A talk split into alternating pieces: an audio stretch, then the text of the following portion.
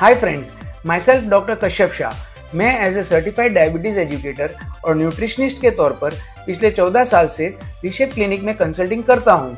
Friends आज के episode में हम डिस्कस करेंगे डायबिटीज़ के कॉम्प्लिकेशंस के बारे में। फ्रेंकली स्पीकिंग मुझे दो एपिसोड्स लगेंगे इस टॉपिक पे बात करने के लिए।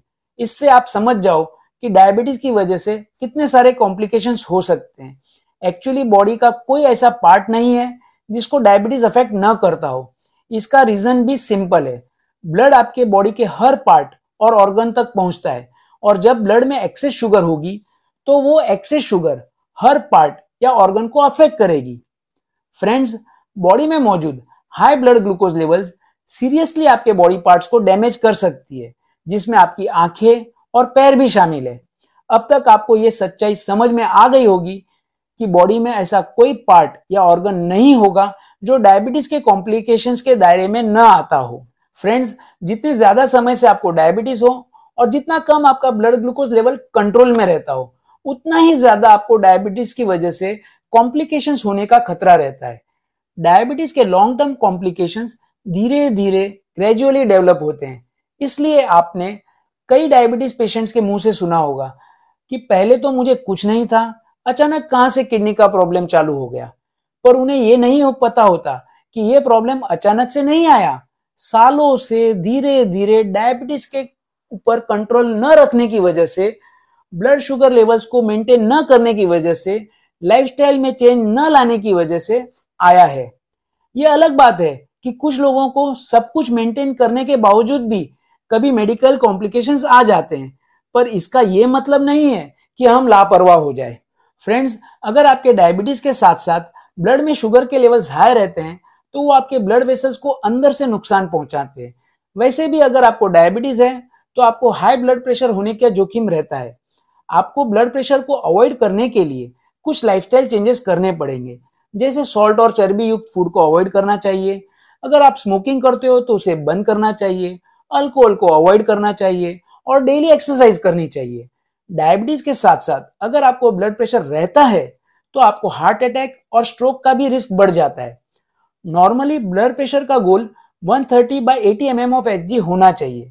पर अगर आपको डायबिटीज़ और ब्लड प्रेशर दोनों है तो आपको अपना ब्लड प्रेशर गोल जानने के लिए अपने डॉक्टर से कांटेक्ट करना चाहिए।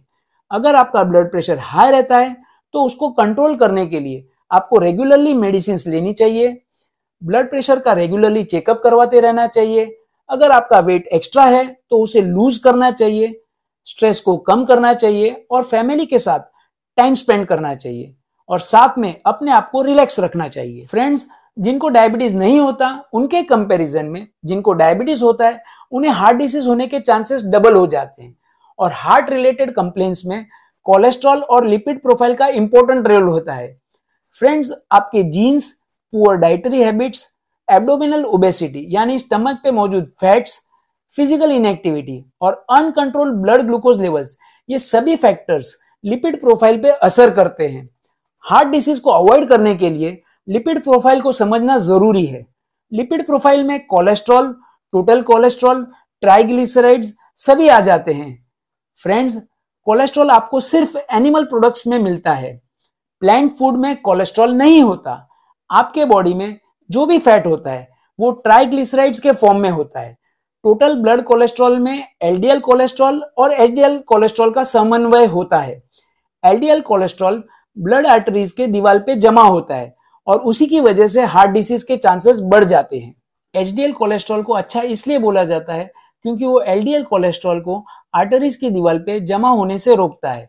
नॉर्मली आपके लिपिड प्रोफ़ाइल के वैल्यू में total cholesterol 200 milligram per deciliter, LDL cholesterol 130 milligram per deciliter और ट्राइग्लिसराइड्स 150 मिलीग्राम पर डेसीलीटर से कम होना चाहिए और HDL cholesterol 60 milligram per decilitre से ज़्यादा होना चाहिए। बॉडी में हेल्दी लिपिड्स मेंटेन करने के लिए आपको सेचुरेटेड फैट्स, ट्रांस फैट और कोलेस्ट्रॉल मौजूद हो वैसे फ़ूड प्रोडक्ट्स या फ़ूड आइटम्स को अवॉइड करना चाहिए। शॉपिंग करते वक्त फ़ूड लेबल्स पढ़ने चाहिए। Low fat high fibre food खरीदना चाहिए। आपका अगर वेट एक्स्ट्रा हो तो उसे लूज करना चाहिए और अपने आप को डेली एक्टिव रखना चाहिए। Friends diabetes high blood pressure high cholesterol heart disease होने का बड़ा कारण मोटापा, यानी ओबेसिटी भी हो सकता है। और ज़्यादातर केसेस में ओबेसिटी का आपकी मेडिकल कंडीशंस पे बहुत असर पड़ता है। ओबेसिटी कम करने से आपको दूसरे सिम्टम्स में भी कमी महसूस होगी। अगर आपका वेट ज़्यादा है तो वेट लॉस आपको डायबिटीज़ कंट्रोल करने में मदद करेगा। कोलेस्ट्रॉल और ब्लड प्रेशर कंट्रोल करने में भी आसानी होगी। वैसे तो मोटापा मापने के बहुत सारे अलग अलग मापदंड है और तरीके भी होते हैं, जिसके बारे में हम किसी और सीज़न में बात करेंगे। सबसे आसान तरीका है वेस्ट साइज़ यानी कमर का माप। जितना ज़्यादा आपका वेट होगा, उतनी ज़्यादा आपकी वेस्ट साइज़ होगी। और एक बात, अगर आपको डायबिटीज़ नहीं है और आपकी वेस्ट साइज़ बढ़ गई है तो आपको डायबिटीज़ होने के चांसेस भी बढ़ जाते हैं। आप अपना वेट लॉस करके डायबिटीज़ होने के रिस्क को कम कर सकते हो। उसके लिए आपको हेल्दी फूड्स सही क्वांटिटी में खाना है स्मोकिंग बंद करना है और डेली फिजिकली एक्टिव रहना है। फ्रेंड्स डायबिटीज़ के साथ साथ अगर आप ओवरवेट हो तो आप जितना खाते हो, उससे ज़्यादा कैलोरीज आपको बर्न करनी होगी। आप पेशेंस रख के टेन सिंपल स्टेप्स फॉलो करके ये गोल अचीव कर सकते हो। स्टेप नंबर वन माइंड में वेट लॉस को लेके अगर आपकी धारणा गलत होगी तो आपको रिज़ल्ट अचीव करने में दिक्कत आएगी। फ्रेंड्स, वेट कम करने के लिए घाई मत कीजिए। फास्ट वेट लॉस डाइट्स काम नहीं करते। आपको स्लोली और स्टेडली अपने टारगेट की ओर अग्रसर होना चाहिए। स्टेप नंबर टू, खाना धीरे धीरे कंज्यूम कीजिए। मील्स को कभी फास्ट फिनिश मत करिए। स्टमक को 20 मिनट लगता है सिग्नल मिलने को कि वो फुल है।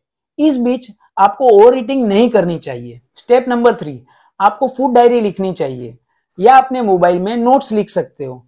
आप दिन भर में जो भी खाते हो, उसको मेंशन कीजिए। इससे आपको बाद में खुद को और अपनी ईटिंग हैबिट्स को एनालाइज करने का मौका मिलेगा और जहाँ भी मील्स को लेके आपकी मिस्टेक हो, उसको आप सुधार सकते हो। स्टेप नंबर फोर, आपकी कोशिश रहनी चाहिए कि आप मील्स को स्किप न करें। जो मील्स स्किप करते हैं, उनका वेट लॉस कम होता है। और ब्लड शुगर कंट्रोल करने में दिक्कत आती है। स्टेप नंबर फाइव घर पे खाना खाइए। अगर आप अपना फ़ूड खुद प्रिपेयर करते हो तो आपको क्या खाना है, उस पर आप आसानी से कंट्रोल कर सकते हो। स्टेप नंबर सिक्स आपको फ़ूड की क्वांटिटी मेजर करके खाना चाहिए। आमतौर पे फ़ूड पोर्शंस हमारी सोच से बड़े होते हैं। फ़ूड पोर्शंस पे कंट्रोल रख के आप इनडायरेक्टली कितना फ़ूड कंज्यूम करते हैं, उस पर कंट्रोल रख सकते हो।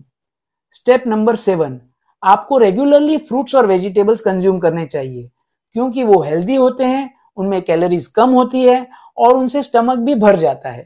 स्टेप नंबर एट आपको डेली छह से आठ ग्लास तक पानी पीना चाहिए। पानी में कोई कैलोरीज नहीं होती, वो ज़ीरो कैलोरीज होता है। आप मील्स को कम खाने के लिए मील्स से पहले पानी पी सकते हो। स्टेप नंबर नाइन अगर आप चिप्स कुकीज और फरसान की जगह fruits vegetables roasted snacks nuts नहीं ले सकते तो स्नैक्स को स्किप कर दीजिए। Step number ten be active आपको डेली थर्टी मिनट्स या उससे ज़्यादा समय के लिए एक्टिव रहना है। उसके लिए आप वॉकिंग जॉगिंग बाइसिकल राइडिंग या कोई और भी एक्टिविटी कर सकते हो। फ्रेंड्स वेट लॉस आपको डायबिटीज़ के साथ साथ हार्ट हेल्थ मेंटेन करने के लिए भी हेल्प करेगा। नेक्स्ट एपिसोड में डायबिटीज़ रिलेटेड दूसरे कॉम्प्लिकेशंस के बारे में बात करेंगे। Till then Keep your blood glucose levels under very good control.